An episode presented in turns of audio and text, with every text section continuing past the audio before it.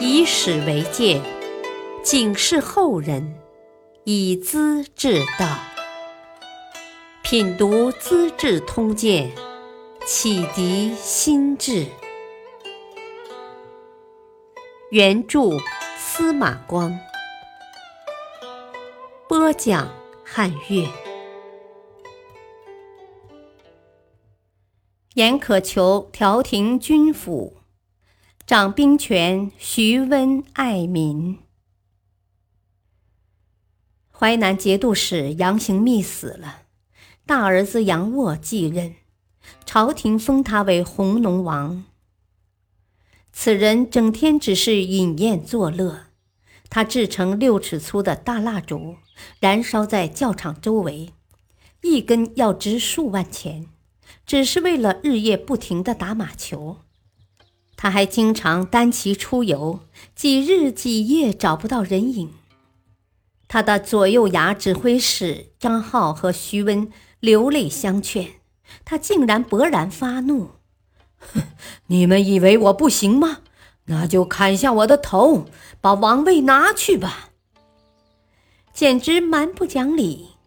二人不便再说，后来找到机会，将杨沃的酒肉朋友全都诛死，把军政权力接收过来。这样双方的矛盾激化，酿成了仇恨。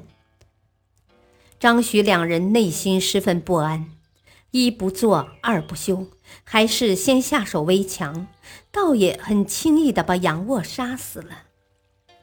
次日，两人布置重兵，召集将校，严肃地宣布：弘农王疾病暴死，节度军府该谁主持？连问3声，无人答应。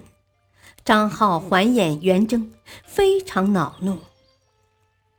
幕僚严可求挨近张浩身边，悄声说道：军府责任重大，非得将军亲自主持不行啊。不过眼下似乎急了些。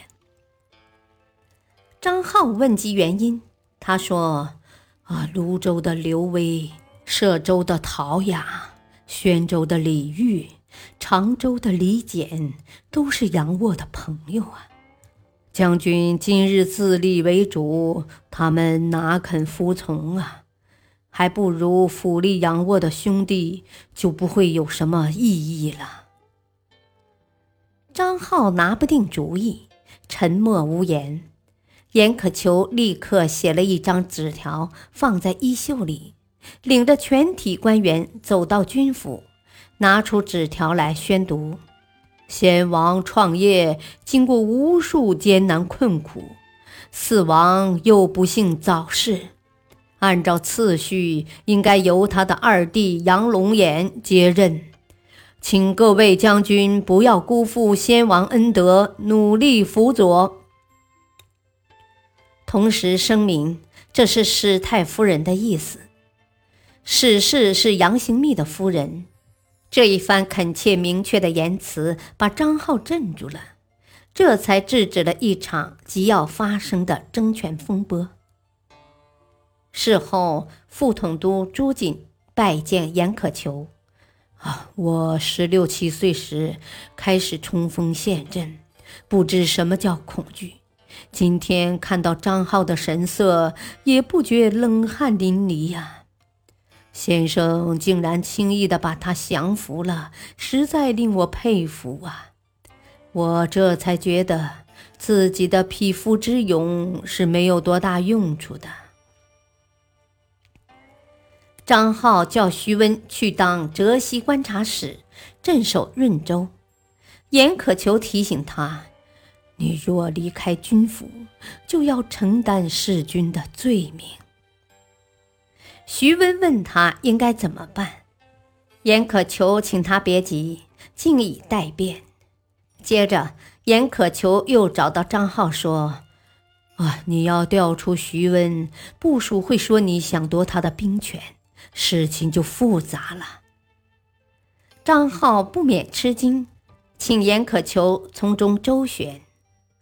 第2天，严可求邀请张浩等一批老将去见徐温，劈面就问：啊，古人不忘一饭之恩呐！你是杨家的老将，现在幼主嗣位，需要你的帮助啊！你竟要去外地过清闲日子，对得起先王吗？徐温赶忙道歉：“啊，诸位若不嫌弃，我是不敢自作主张的。”于是很自然地留在了军府，双方没有伤面子，也没伤感情。都是严可求的调停。张浩知道严可求偏爱徐温，有意压制自己，心里愤恨，便派刺客去杀人。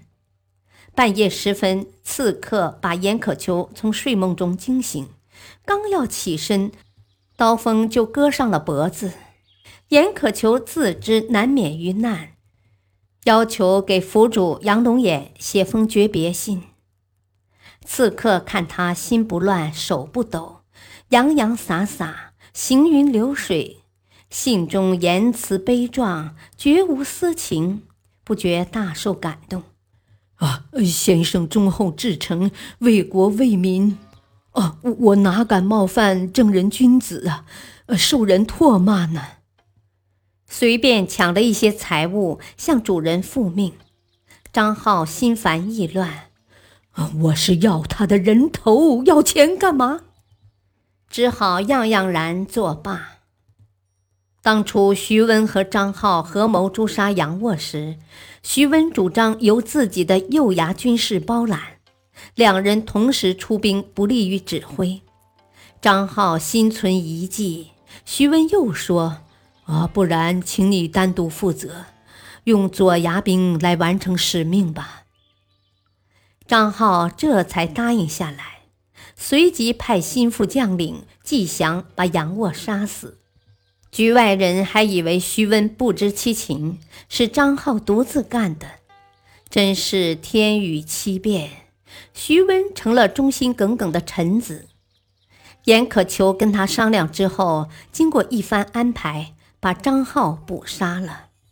季祥处以五马分尸的酷刑，再公布弑君谋叛的罪行。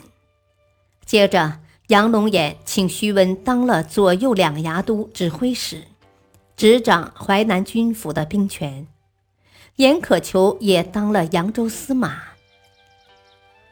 徐温的性格沉着刚毅，他不识字，但心机灵敏，别人读宋词，他边听边剖析，完全合乎情理。张浩当政时滥用刑罚，放纵亲兵，抢掠百姓。徐温掌权后公开宣布，我们要让老百姓解开衣裳，多睡几晚安稳觉。于是制定法度，申明纪律，严格奖惩，军队和群众都安定下来了。他把军务交给严可求，财政交给骆之祥，两人都很认真负责，淮南人称他们为阎洛。江淮地方出现了安定的新势头。感谢收听，下期播讲梁太祖维护法纪，献瑞迈静哀反省。敬请收听，再会。